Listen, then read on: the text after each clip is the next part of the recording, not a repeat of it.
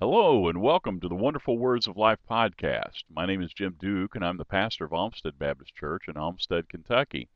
I'm thankful you're listening and pray it will be a blessing and help to you. Our subject for today is found over here in the book of Ephesians, uh, the New Testament book of Ephesians, chapter 1, verses 22 and 23.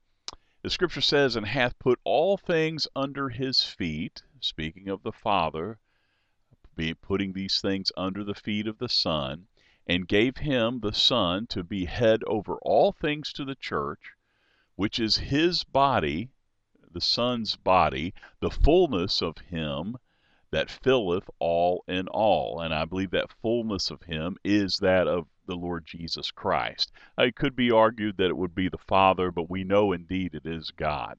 And so we've been taking a look in uh, two previous messages about this uh, term, this phrase, all in all. Uh, we see that the Lord uh, in, in 1 Corinthians 12, uh, verse number 6, and in that passage we see about we need to yield ourselves and, and, and be uh, subject to and be blessed by the Lord working all in all of us and the children of God and certainly in His churches. He's given us gifts, He's equipped us, and we need to be uh, subject to that and desirous of that and look forward to that and be used of the Lord in that way, not grieve the Spirit, not quench the Spirit. Then in 1 Corinthians 15, that great gospel summarized in resurrection chapter, uh, we see there uh, in verse number 28 and when all things shall be subdued unto him, unto Christ, then shall the Son also be subject unto him that put all things under him, that is the Father, uh, that God may be all in all. And so we look forward to that eternal day when God will be all in all, and He'll be His Spirit uh, just uh, filling and enwrapping and blessing in every good thing. Uh, n- nothing of glory in the new heaven and the new earth is of us. It's all of the Lord. And He saves His children and brings us to that place uh, in eternity, and we'll experience that rapturous, just wondrous thing of our Lord being all in all of us for the saved. And then this here in Ephesians chapter 1, verses 22 and 23, we see this uh, involving the Lord Jesus and the church and uh, referring to the church as his body. And it's speaking in the institutional sense. It is an institution, uh, the family being that first institution, government being the second, ordained by God, and then the church, his church being the third institution, and, and no uh, no consideration, well, not maybe that's a bad word, but no uh, necessity about dealing with a family or dealing with a tribe or dealing with a nation. Uh, the salvation of the Lord is offered and and and proclaimed unto all men, all of Adam's race, the human race. And this of the church has no requirement of being a Jew or a Gentile. If you're a person and you receive Christ and you believe and trust Him and He saved your soul and you submit to baptism, as is the pattern that our Lord gave us. Uh, uh, and baptism can only be administered by one of His churches uh, to be scriptural and to be true. Thereby joining that church, uh, there's a fullness that is at hand in that. And so we want to take a look at that in this first chapter of the book of Ephesians. We want to take a look at the whole chapter and bring it down here to the end where we see this phrase, that we might have clear understanding about it, the context of it. Ephesians chapter 1, verse number 1, we sat in verses 2, we have Paul's greeting. Paul, an apostle of Jesus Christ, by the will of God, God called him, to the saints which are at Ephesus, there in Asia Minor to the west, major city, uh, the city of the uh, great goddess Diana, that, that heathen goddess Diana, uh, which was just a terrible, wicked representation uh, of a woman, to the faithful in Christ Jesus. So he's writing into the saints there, to this church. Grace be to you and peace from God our Father and the Lord Jesus Christ. And so we understand the context is he's writing to the church in Ephesus, Ephesus, which is made of the saints uh, that are there. It's a part of that church. He desires good things for them. He desires uh, to, to minister unto them as he has, uh, writing to them again. He, he is used of the Lord to, carry the word of God there, and many uh, saved, and a church formed uh, by the Lord, built by the Lord there in that city of Ephesus.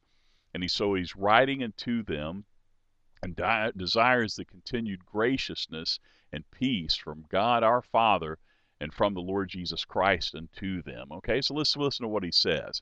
Next, we want to see about the blessing. He's going to spend a lot of time, a lot of verses dealing with the blessing of the Father's spiritual blessings upon them and upon us, the saved in his churches.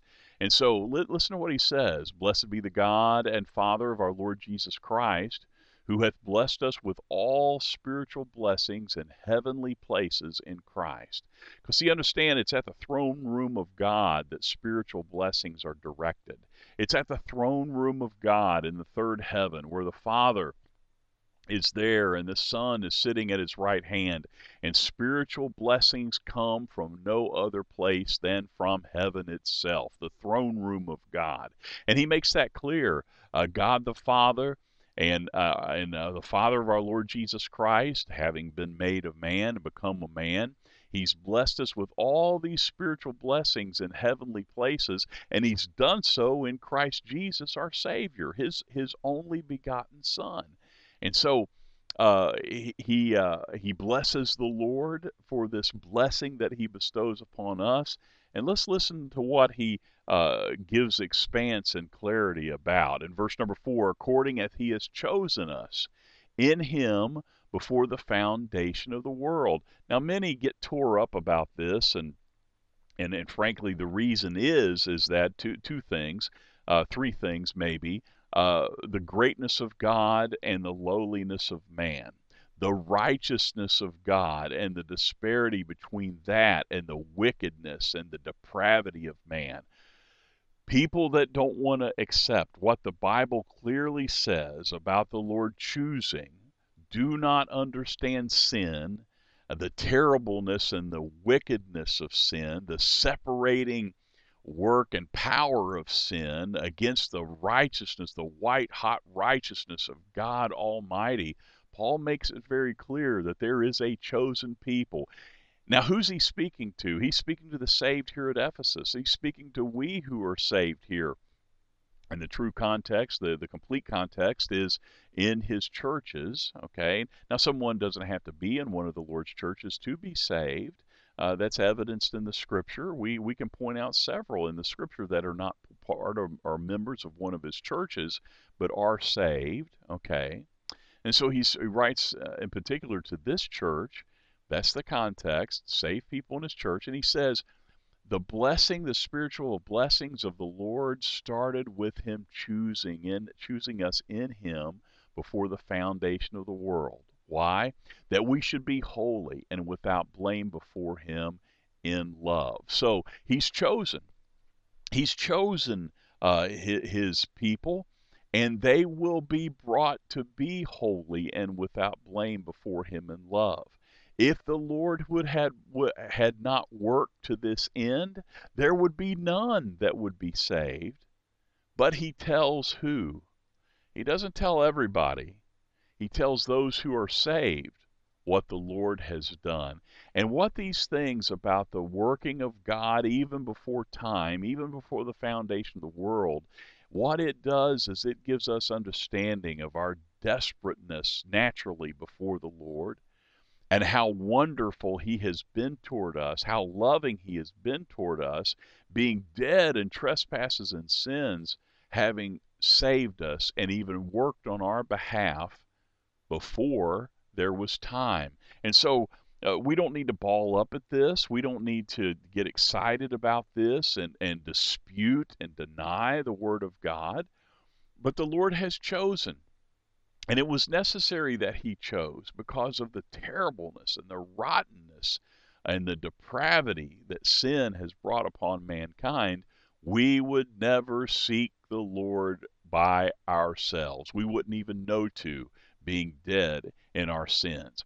And this choosing, he says here plainly, that we should be holy and without blame before him in love. The salvation that he would bring makes us so. The righteousness of Christ makes us so. The justification of our Lord upon those who are saved and those whose the righteousness of Christ has been laid and given unto them and laid upon them, bringing the justification of God Almighty upon the safe sinner.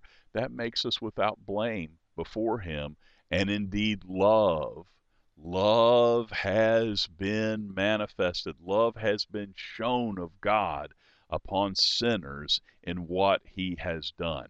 Verse 5 having predestinated us unto the adoption of children by Jesus Christ to himself according to the good pleasure of his will. And so then there is this choosing, there is this predestinating. He it's a biblical word. He does this. And what's it say? He's predestinated us unto the adoption of children. He before determined that he would adopt sinners unto himself. He would adopt his people, a people chosen unto himself. And don't be don't quarrel with it. Don't rest against it. Don't don't don't accuse God in it.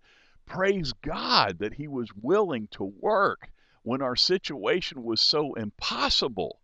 He knowing all things, knowing the beginning from the end, and always abiding there and living there in eternity as God always has.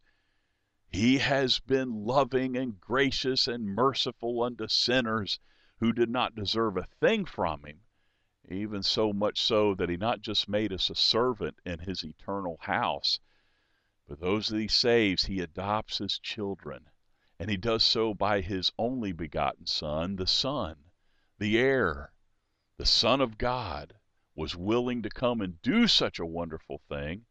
And he's not jealous over the love of the Father, but the Son is willing to share that love and, and be a, uh, be a a uh, a shower forth and a manifester of that love towards mankind, towards sinners, towards his people, having predestinated us unto the adoption of children by Jesus Christ to himself, according to the good pleasure of his will.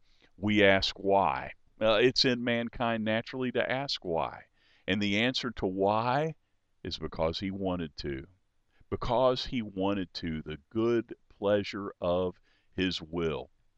That is what the motivator is. It's not anything about what we have done. It's not anything about what we can claim. It's not about anything that we can bring, but what the Lord has chosen to done, to do and has done for sinners, for his people. Verse 6 he, he has done so according to the good pleasure of his will, to the praise of the glory of his grace, of his graciousness. And understand that this word grace is a summary term describing so many things that the Lord does. If we begin to define the graciousness of the Lord, we're going to have an endless list of his working, his consideration, his his his purposing, his his uh, bringing things to pass, the manifestation of his power, the the great working that he alone is able to do, the condescension of the Lord unto us. Understand that the grace of the Lord, that word grace in the scriptures, is indeed a summary term of so many details, so many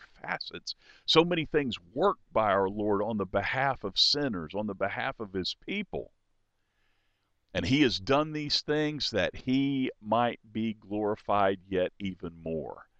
That, that that's the purpose of it. And you know, we don't need to be galled by that because God is due all the glory and praise that we can give and more.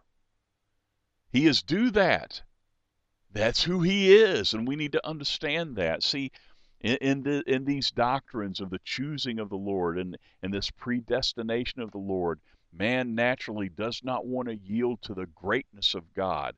Man wants to take God and pull him down here on our plane, that he would have our emotion, that he would have our thinking, that he would have our judgment, that he would have our reasoning. But his reasoning, his thinking, his wisdom is far and above our own. And as we preached recently, ours is to humble ourselves before God and say, Yes, Lord. Ours is to submit before God and say, Yes, Lord. Ours is to humble ourselves and submit ourselves before God and repent of our sins and our our iniquity and our weakness and our sin and wretchedness before God and say, "Yes, Lord, and know unto ourselves. He says here, He has done these things according to the good pleasure of His will, verse 6, to the praise of the glory of His grace, wherein in that grace He has made us accepted in the beloved. He's made it to where a sinner like me, if you're saved, you can say so for yourself, a sinner like you can be accepted in His house.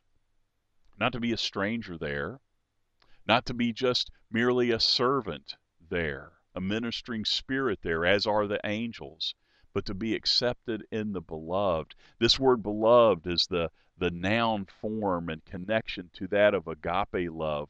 Uh, the love of the Lord is that that leads to action, and agape is speaking about a, just an abundance, an abundance, an overflowing of that love. And that love is manifested, is given, is directed unto the beloved, the subject, the sinner that has been saved, that has been made a child of God, that has been drawn, that has been called, that has been purposed in Christ, even before the beginning of the world. Verse number seven, in whom we have redemption through his blood, the forgiveness of sins. Now, see, a misplacing of these doctrines about the choosing and the predestination of the Lord uh, causes many to forget about the working of the Lord and his gospel. But see, that is what we see here is that those who are the Lord's, those who are the chosen, those who he has predestinated to this adoption of children, are those that receive and believe what the Lord has done for them in a substitutionary way the promises that he has given. He says, In whom we have redemption. That word redemption is talking about a payment through his blood. His blood was shed for me, for my sins. The forgiveness of sins, it goes on to say in verse 7, according to the riches of his grace, his graciousness. His graciousness has caused the Son, has, has, has burdened the Son to be willing to become a man that he might grow up to be from a babe to a, a child to a, a boy to a young man to a man. And in the prime of his life, uh, being a man, yet being God, which is a marvel. But he did so that he might have blood, a body to have bloody in, a body to have blood in, that he might that he would shed and has shed on the cross of Calvary and applied to the mercy seat in heaven for his people and then and then saved from Adam until the the last person that he saves there in the the nation of Israel at his at his coming again and setting his feet uh, upon this earth uh, uh in deliverance for Israel and judgment upon the wicked and upon the nations of the earth those are the riches of his graciousness. He's worked. He's worked and is working in so many things to bring redemption, forgiveness of sins. Yes, even as the scripture says in other places, even the forgiveness of sins. Uh, the writer seems to marvel over that, that the greatest extent of our need is met in Christ Jesus our Lord according to the riches of his grace, his graciousness unto us. Again, a summary term that describes and covers so many things. Verse 8, wherein he hath abounded toward us. It is abounding indeed. It, it, it is widespread unto us. It is not any, there's no holding back on the part of the Lord. Wherein in this grace he has abounded and toward us in all wisdom and prudence. The wisdom of the Lord is what it took uh, understand that the disciples, the apostles, asked the Lord, Who then can be saved? And Jesus said, With men, this is impossible. You know, those that believe that they carry salvation in a bag or in a briefcase or in a bucket uh, need to understand that Jesus says that salvation of souls with men is impossible. Salvation is of the Lord. Salvation is of the Lord, Brother Jonah testified. And you know what Jesus said to his disciples when that when they came to understand that who then can be saved? And Jesus said unto them, With men this is impossible, but with God all things are possible. Verse 8, wherein he hath abounded toward us in all wisdom and prudence. And, and in this prudence, it speaks of not only of wisdom, as has already been noted there, but mental action and activity. The Lord the Lord purposed in his plan and his working. The great intellect of the Lord and moral insight, necessity. The Lord has covered things and dealt with things that would never even be known by you and me. And he's done that. The salvation that he has brought in the Lord Jesus Christ is complete and full. Verse number 9. Verse number 9, having made known unto us the mystery of his will, and that's the bringing of his word unto us, and the bringing of the scripture and the witness of his people, carrying that of our need according to the good pleasure which he hath purposed in himself. Why? Because he wanted to. Praise God, he wanted to.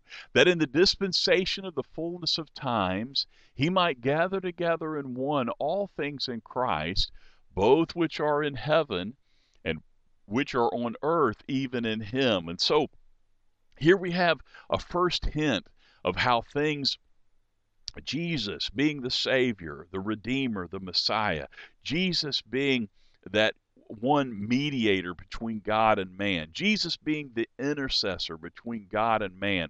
We see here this word dispensation is talking about the stewardship that the Lord has put upon himself.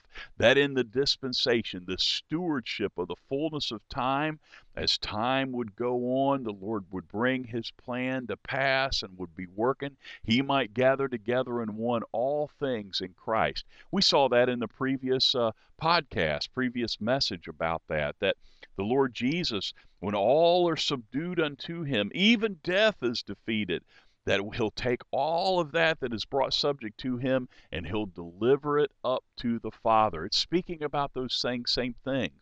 And he says here, having made known, known unto us, we who are saved, the mystery of his will, according to his good pleasure which he, had, which he had purposed in himself, that in the dispensation of the fullness of times he might gather together in one all things in Christ, both which are in heaven and which are on earth, even in him, even in Christ. All the heaven will be made subject to him.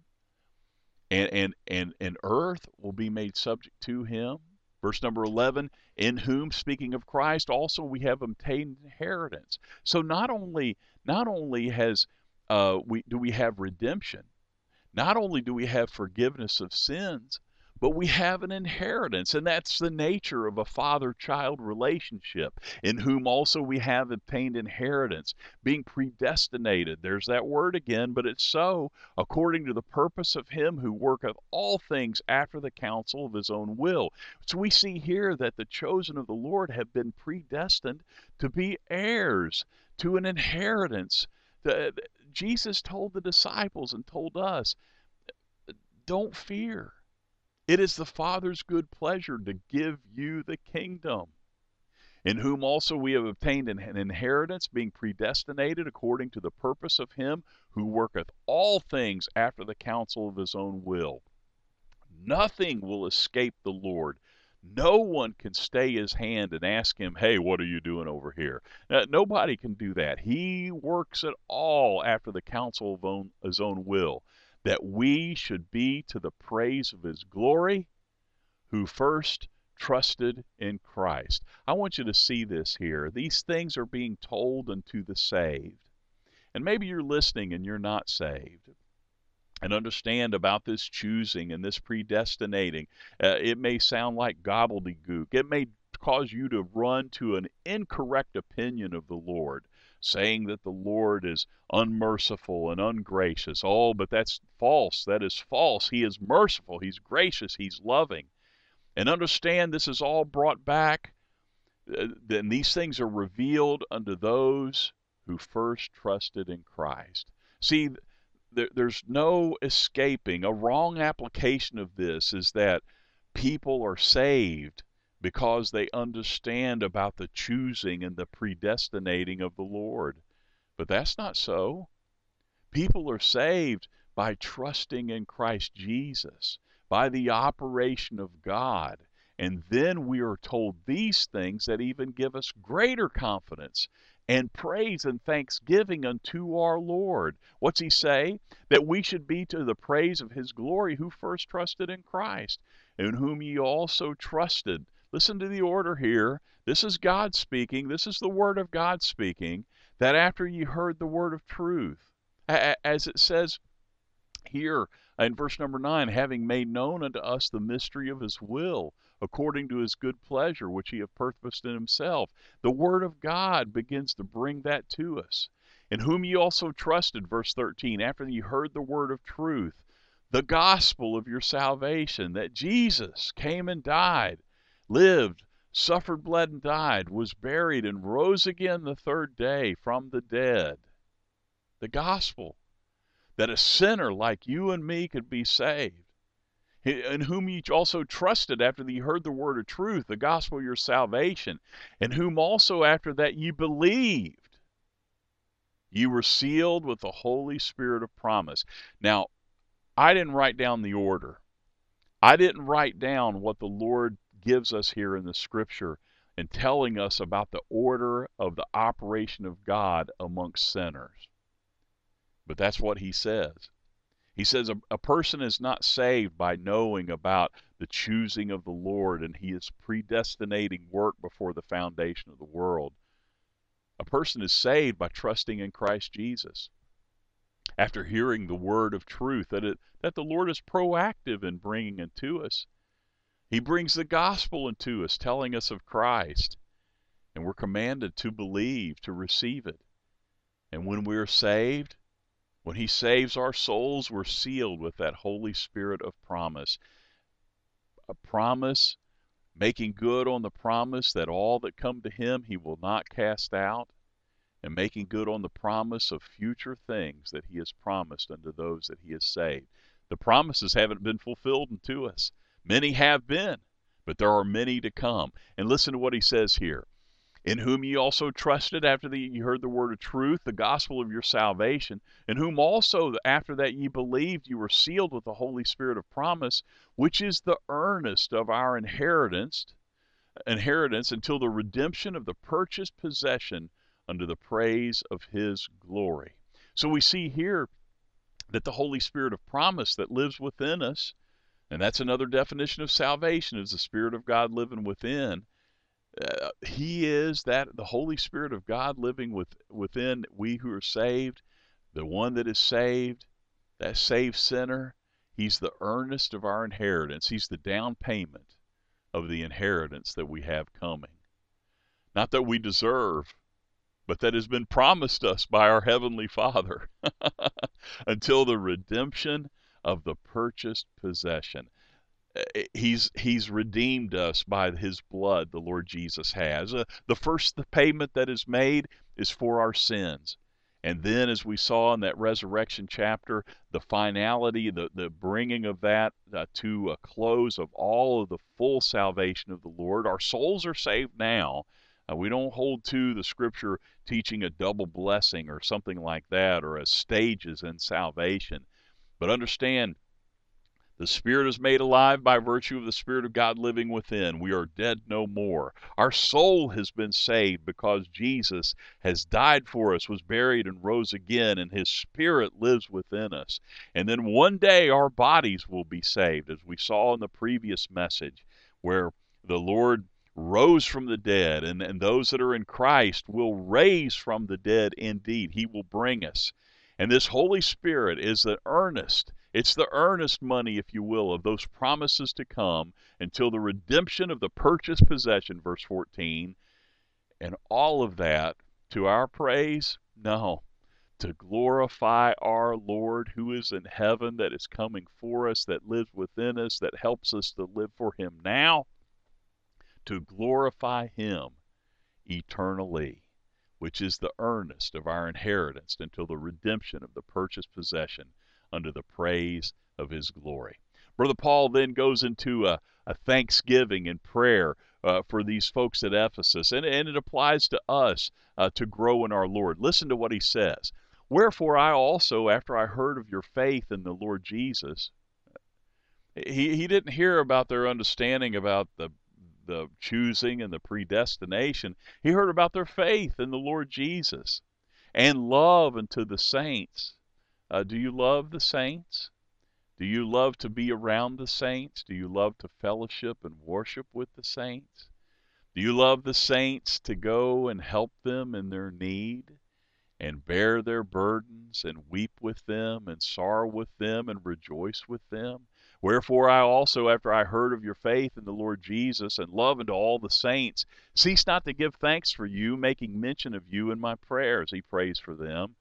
Lord, help us that we pray one for another. We need to pray for one another more, don't we? I pray for you and mention you in my prayers that the God of our Lord Jesus Christ, the Father of glory, may give unto you the spirit of wisdom and revelation in the knowledge of Him, that you might grow in the grace and knowledge of the Lord. You might grow in understanding about Him and what He's done, what He's doing, and what He will do. The eyes of your understanding being enlightened, and that's what we need. We need more enlightenment to the Word of God and to the Scripture. That you might have this enlightening, that the eyes of your understanding being enlightened. Why? That you may know what is the hope of His calling, what the riches of the glory and the riches of the glory of his inheritance in the saints. He says, That's what I pray for you, that the Lord might give you the spirit of wisdom and revelation. We, we need to seek the face of our Lord in regards to this, especially in such a time as this is. But always, we need the Lord's wisdom. We need Him to reveal unto us His will and what we should do and pursue. We, we need the eyes of our understanding being enlightened, and we need to pray for that, that we might know, that we might know what He wants us to do, that we might know what the hope of His calling is in us, that we might know those promises and rest in them, and know what the riches of His inheritance uh, in the saints, that uh, we have an inheritance as, as the apostle wrote there in 1 Corinthians 15 in the previous message, we touched on that. If in this life only we have hope in Christ, we are of all men most miserable. We, we have a future hope and we have a present hope indeed. Then we come here uh, to this phrase, all in all, and, and, and we see here about uh, the connection here. So so he, he, he writes into this church uh, desiring them to understand what the Lord has done for us even before time. We, the saved, are now informed about this great working of God. It gives us confidence in Him. It, it helps us to understand that He has saved us. We have not saved ourselves. He has worked greatly in in his his operation and his working, as it says there in Colossians, the great operation of God. And, and then he desires us to to uh, to grow in the grace and knowledge of the Lord, that we might have wisdom, that He might reveal uh, things unto us, our understanding being enlightened. And you know what? And here's what He's going to do He's going to give us some things for that understanding to be enlightened, for our wisdom to grow, that we might have godly wisdom, and the re- revelation of Christ Jesus might be shown more to us. He's going to give us a taste of that here. And it's a wonderful thing. Verse 19. Christ Jesus' fullness manifested in his churches. Christ Jesus' fullness manifested in his churches. Verse 19. Let, let me back up to verse 18. The eyes of your understanding being enlightened, that ye may know what is the hope of his calling, what is the riches of the glory of his inheritance in the saints. Verse 19. And that you might know what is the exceeding greatness of his power to usward who believe according to the working of his mighty power, and so that we might know the greatness of his power toward usward who believe in him. His power is great, and he can he can work in us and help us to do the impossible. And that we might know that. And, and he and he says, listen, listen to what he's done, which he wrought this power. He wrought in Christ when he raised him from the dead. That's the kind of power that he's got is power over death. And set him on his own right hand in, heaven, in the heavenly places. Know that power. Know that power of life that the Lord is. He's raised Christ far above all principality, verse 21, and power and might and dominion, and every name that is named, not only in this world, but also in that which is to come.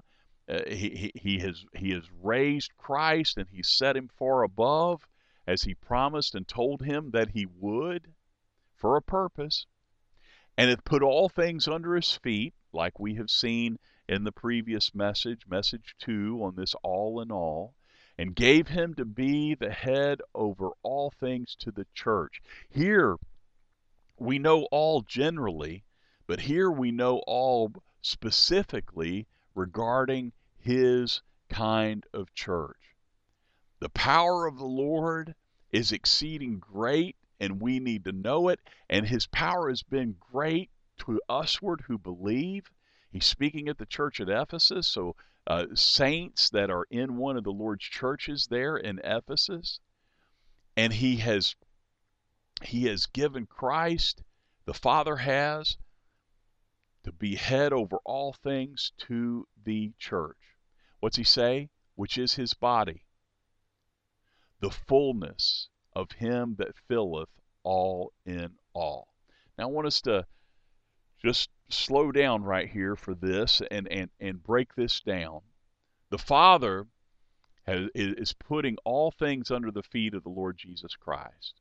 The Father, in His design and His work, if you will, God Almighty, has given Christ Jesus to be the head, the leader over all things to the church. We mentioned that in earlier podcast about how sad it is for a church not to have Jesus as their head.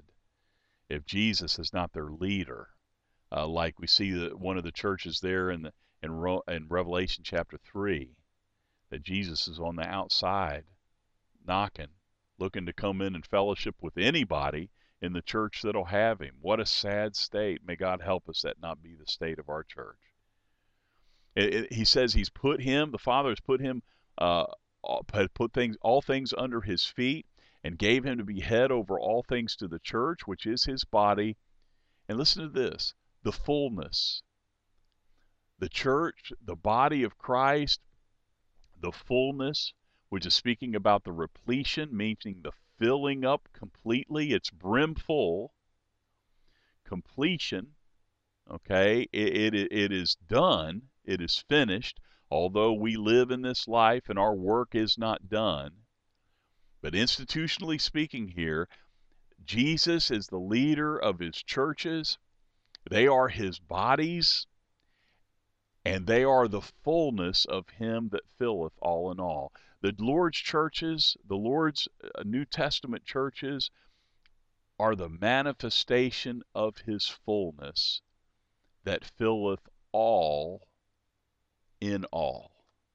And, and we saw this in the first uh, message on this subject about how the Lord gifts gives gifts unto different members of the church to use in the ministry that the Lord has called us together to in His church. And, and this is a, a, a, way, maybe a more general or a broader way uh, to declare that. And so we know that, and I'm thankful that we had that message first before we came to this. But the church, how is it that the church can be a manifestation of this fullness, this repletion, this, this brimful, this level full filling of the Lord Jesus Himself. He's given uh, Jesus to be head over all things to the church, which is His body. Okay, the church is His body. The fullness of Him, the, the church is the fullness of Him that filleth all in all. Well, see, it is that institution that the Lord created in the day of his ministry and that went on and made other churches. There's no such thing as a universal church um, as we live here on this earth. One day, all the saints in the Lord's churches will be gathered together in that great assembly with the Lord, but that's a future time. We're talking about now. The context of the scripture is now. There's no such thing as a universal, uh, invisible church. Um, it just cannot be. But there is a body, bodies, and each church having the Lord Jesus as their leader, their head, is a manifestation of his fullness, the fullness of the one that filleth all in all. How can that be? Well, he saved us, hadn't he? And not only has he saved us, he's called us to this wonderful work uh, in his church. I'm speaking institutionally.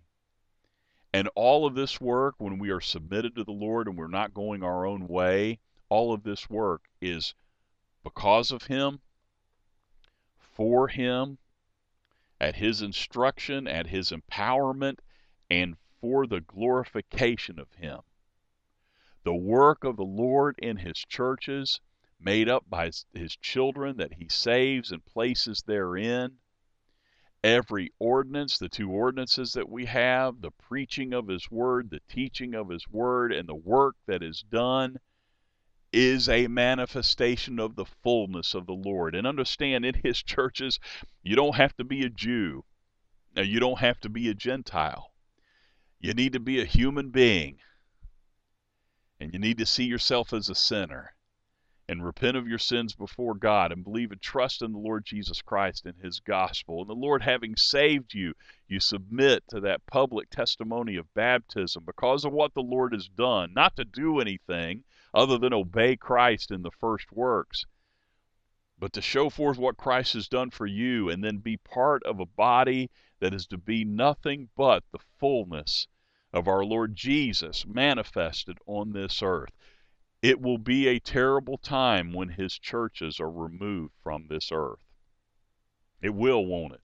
Because as the Lord said, we are to be salt and light. We are the only institution that can be salt and light in this lost and dying world.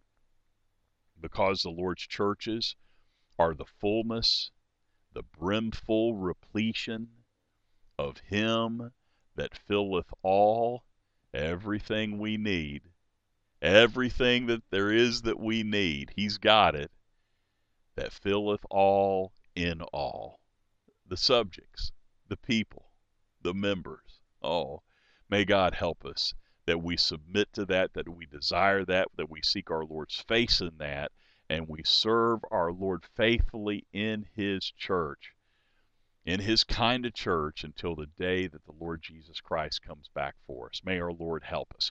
Brother John, he testified of this in his ministry. Uh, we find this verse in Mark chapter 1, verse number 8.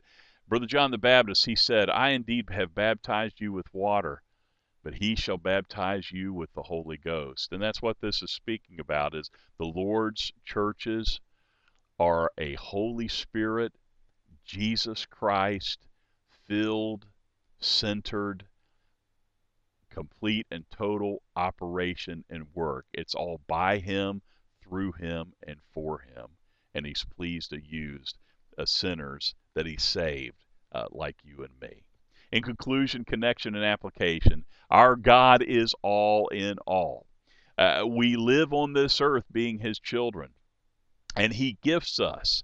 It is the same God as we saw in 1 Corinthians 12 uh, that that uh, worketh all in all. And may we submit ourselves. May we yield to this in every moment of our lives, uh, to this filling and this working of the Lord in us and His gifting of us and using us for the time that we have left to serve Him.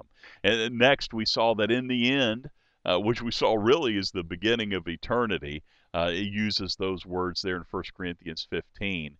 When we are unified with our Lord God Almighty for eternity, we will and and and and unified with God Almighty for eternity, our great God and Father indeed will be all in all of us, the saved, the children of God.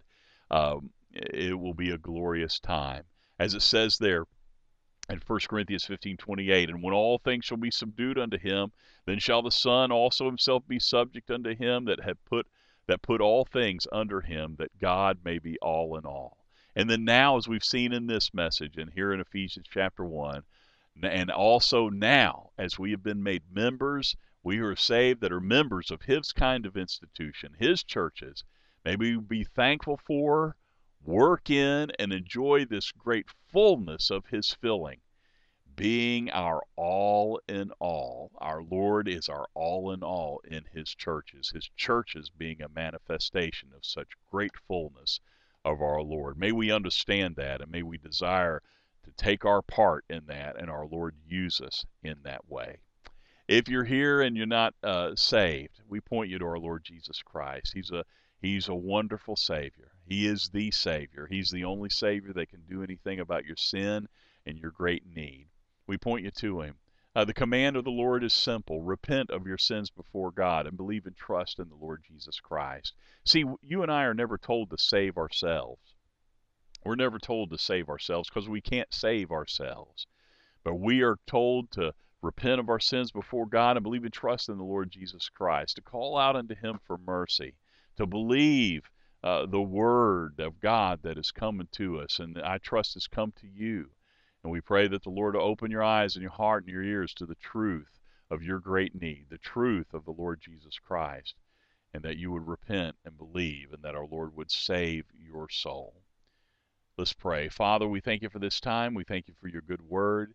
We thank you, Father, that you are our all in all. Now, as we live and as we serve you in your churches, as we walk with you, and one day in eternity, Father, you will be all in all. And what a glorious thing it will be to experience that. We thank you, Father, that we uh, we who are saved can uh, will experience that through the promises and the power of our Lord Jesus Christ. And we thank you for our Savior. And we pray, Father, for those that are not saved, those of our family members and neighbors and acquaintance, folks we work with and come in contact with, go to school with, Father. We pray that you would save them. And Father, help our nation and cause us, Father, as a nation that we would repent of our sins before you and we would uh, seek your forgiveness and turn from our wicked ways. We are a bloody nation, Father. We desire the blessings of the Lord upon America. But, Father, we must say that first we must say, Lord, please forgive America. And, Father, be merciful to us. Save the people of our land, region, and community and help us to be a good witness to all, we pray. We ask it all in Jesus' name and for his sake. Amen. Well, if you'd like to listen to other messages from God's Word, I want to take this opportunity to invite you to our church's website at olmsteadbaptistchurch.org. That's O L M S T E A D Baptistchurch.org um, where we've got uh, we're under the media tab you'll find recordings of our local radio broadcast in about 13 minute segments or so uh, for the past many many many years. You may also visit our baptistarchive.com website. That's baptistarchive all one word dot com website where we have hundreds of messages brought by many baptist preachers uh, along with messages by my, from myself. Thank you for listening and I look forward to the next time we can look into our Lord's Word together on the Wonderful Words of Life podcast.